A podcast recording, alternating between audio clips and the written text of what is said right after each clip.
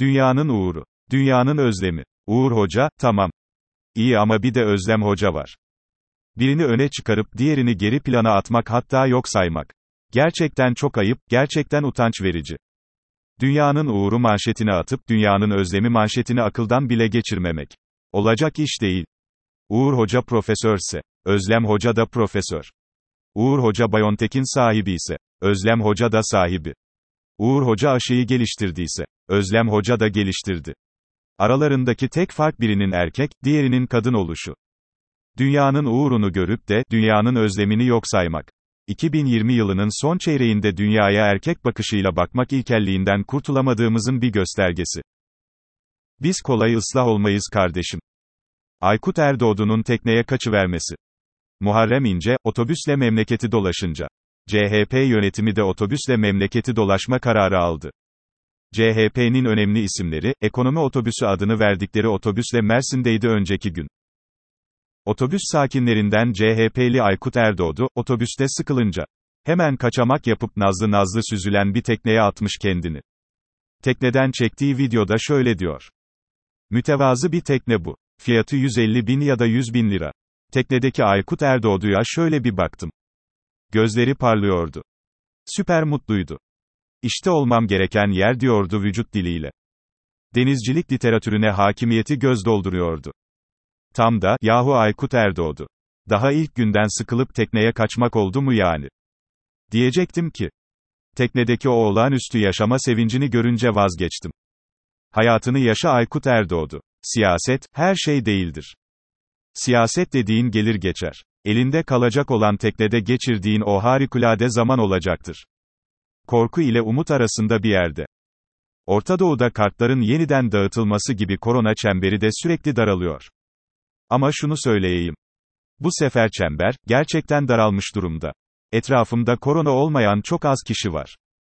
İnsanın kendini koruması gün geçtikçe zorlaşıyor. İşin şakası da yok hani. Asistanım Necla'nın ablası Ayşegül'ü kaybettik koronadan.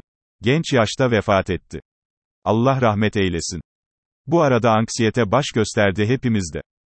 Azıcık başımız ağrısa ya da azıcık öksürsek. Anında, korona mı oldum diye telaşlanıyoruz. Bu panik de perişan ediyor hepimizi.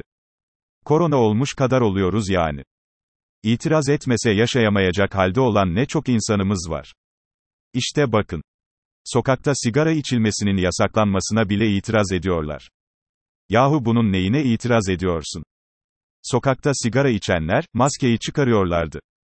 Sırf bu yüzden bile yasak kararı gayet yerindedir. Son durumumuz şu. Bir yandan feci korkuyoruz, bir yandan da feci umutlanıyoruz. Umudu arttıran tek unsur. Aşıdaki gelişmeler. Sağlık Bakanı Fahrettin Koca bile aşıyı dayanak yaparak maskesizlik müjdesi verdi. Bu aşı işi galiba bu sefer ciddi.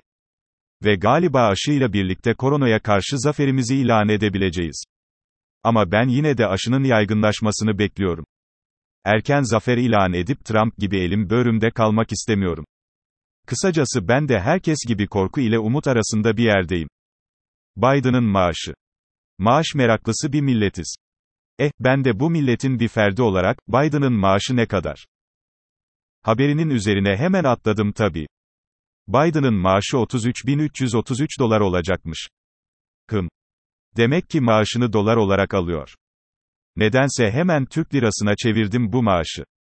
Ardından da, vay, iyi para, dedim, bana neyse. Sonra aklıma şu cümleler üşüşmeye başladı. SGK'sı vardır mutlaka. Beyaz Saray için maaştan kesinti yapılıyorsa oturduğu evi kiraya vererek dengeyi sağlar. Bazı masraflarını devlete yıkacaktır doğal olarak. Ek gelir imkanları da var tabi. Ulaşım masrafı da yakıt masrafı da yok. Oh mis. Bütün bu zihinsel faaliyetin ardından bir pişmanlık çöktü üzerime. Şu anda, terk edilmesi gereken milli özelliğimiz. Başkalarının maaşını merak etmek başlıklı bir tez üzerine kafa yormaktayım. Ben de ödem yapar. Kelebekte gördüm. Yasemin Özilhan, ödem atmak için. Kiraz sapı ile mısır püskülünü suda kaynatıp içiyormuş. Bir an kendimi, elimde kiraz sapı ve mısır püskülüyle mutfakta hayal edince. Stresten ödem üstüne ödemle doldum. Bugün yapın. Tek gözü görmeyen bir kedinin başını okşayın. Atilla İlhan'dan bir şiir ateşleyin. Çok eski bir alışkanlığınıza meydan okuyun. Bir hayvanat bahçesini protesto edin. Bir dolma kalem ve biraz mürekkep alın. Telefonu 3 saat uzak tutun kendinizden.